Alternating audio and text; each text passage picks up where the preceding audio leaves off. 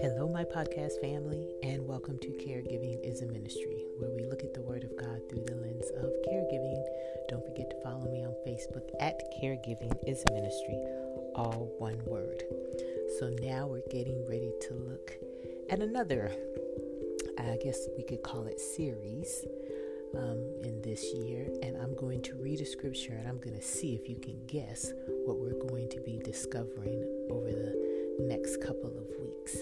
And so I'll be reading from Psalms, the 69th chapter, verses 1 through 3, and I'm going to read from the Message Bible.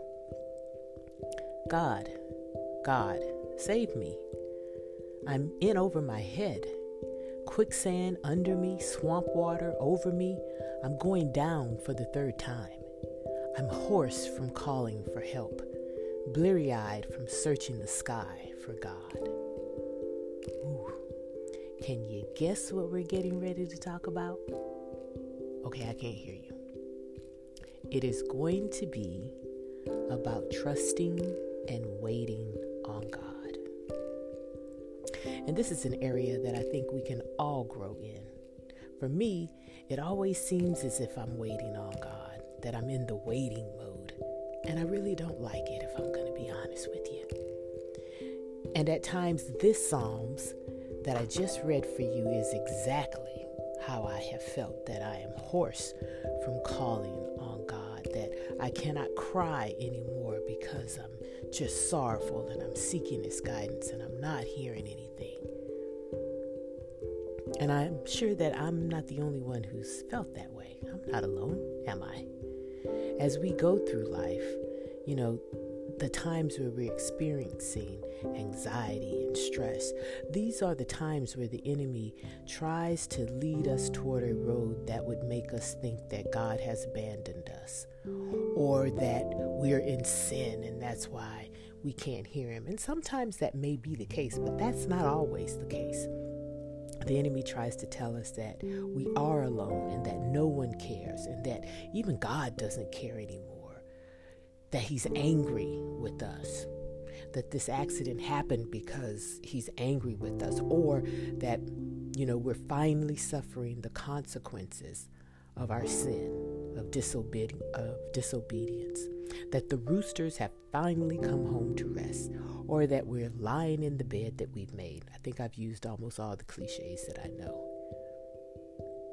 How many of you are feeling that way or have felt that way? We all go through this, but not just once, but several times, numerous times as we go through life's journey. Because God didn't mean it for us to be on the mountaintop the whole time. It's not always rainbows and unicorns. That's just not how it is. And so, what I like to call the waiting period, for me, I call it the in between. I'm in the in between. You know, I'm between, I've come out of the season. Like for me, I've come out of the season of caregiving. And now I'm in this going to school mode and I'm just busy doing and doing but I'm not content yet. But I know that there's something on the other side. It's, it's I'm in between.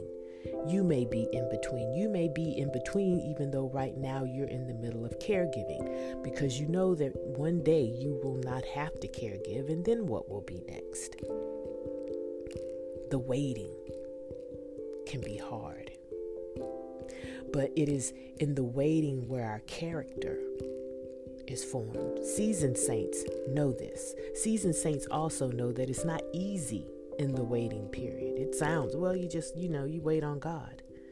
But we go back to our dear um, Abraham. He was 75 years old when God told him that he would give him a descendant. You remember how old he was when Isaac was born? That joker was 90. I can't even do the math. and how long did Joseph have to sit in prison before he ever interpreted the dreams for the cupbearer and the um, the bread maker. And then once he interpreted the dreams and they left, he said, Remember me? I, I believe it was two years before the cupbearer remembered him. Waiting. We're in the waiting. But it is in those times of waiting that God uses to form our character. That's where we experience growth in God and that we see exactly what we're made of and exactly who God is. Like I told you before, that look in the mirror that God gave me as I embarked upon my caregiving journey. What I saw wasn't, or who I saw wasn't who I thought I was. and truth be told, when I look in the mirror, the woman that I see now isn't quite the woman that I know I'm destined to be. But I take confidence in knowing that my God is still working on me, that I am not stagnating, but I'm moving forward whether it's an inch by inch or a mile by mile or kilometer by kilometer, whatever measurement you would like to use. Forward, moving forward is the task, and being made in the images, image of Christ is our goal. I know I've talked to you about being stagnant, and that's not what God wants any of us to do. He wants us to be trusting in Him and to move forward. And not just, like I said, not just for me, but for all of us. The waiting isn't easy. And that's why James tells us that count it all joy when you undergo various trials and tribulations.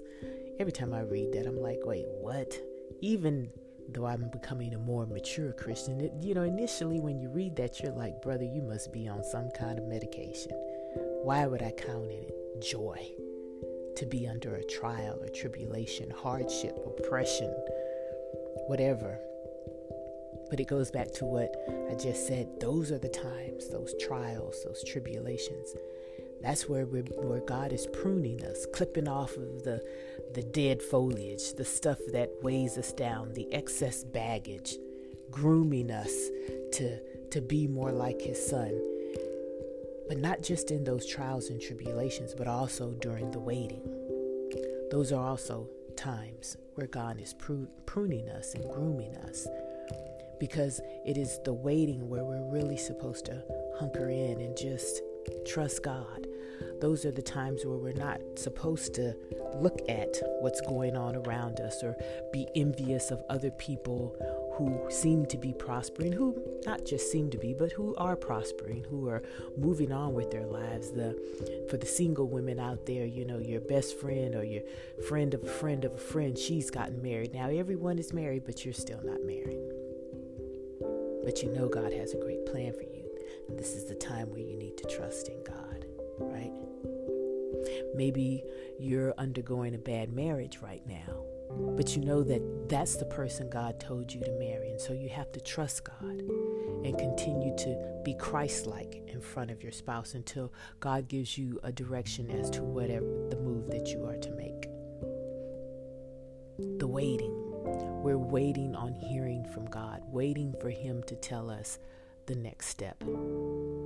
Trusting that He will tell us the next step, step, and knowing that he has a good plan for us.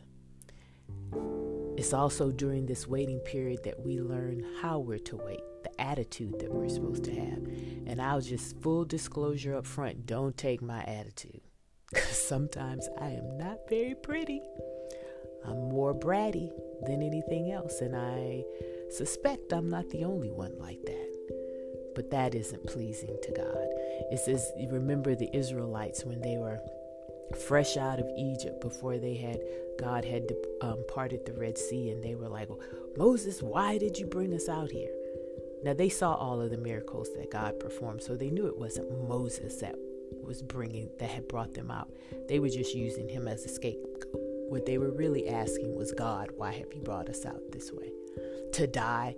Wouldn't it be better if we went back? That's a form of complaining. And during the waiting period, that's not what God wants us to do. He wants us to continue to put our faith in Him, trusting in Him, and just allowing His magnificent will to play out. So, my dear family, I want you to buckle up and I want you to get ready to delve into all that the Word has to say to us about our God, about how He uses the time of waiting to bring us closer to Him, and the attitude and behaviors we're to have as we're waiting and trusting in God. So it's going to be fun. Let's pray. God, we thank you for consistently providing us direction as to how we can go further in your word, how we can grow in our relationship with you and with each other.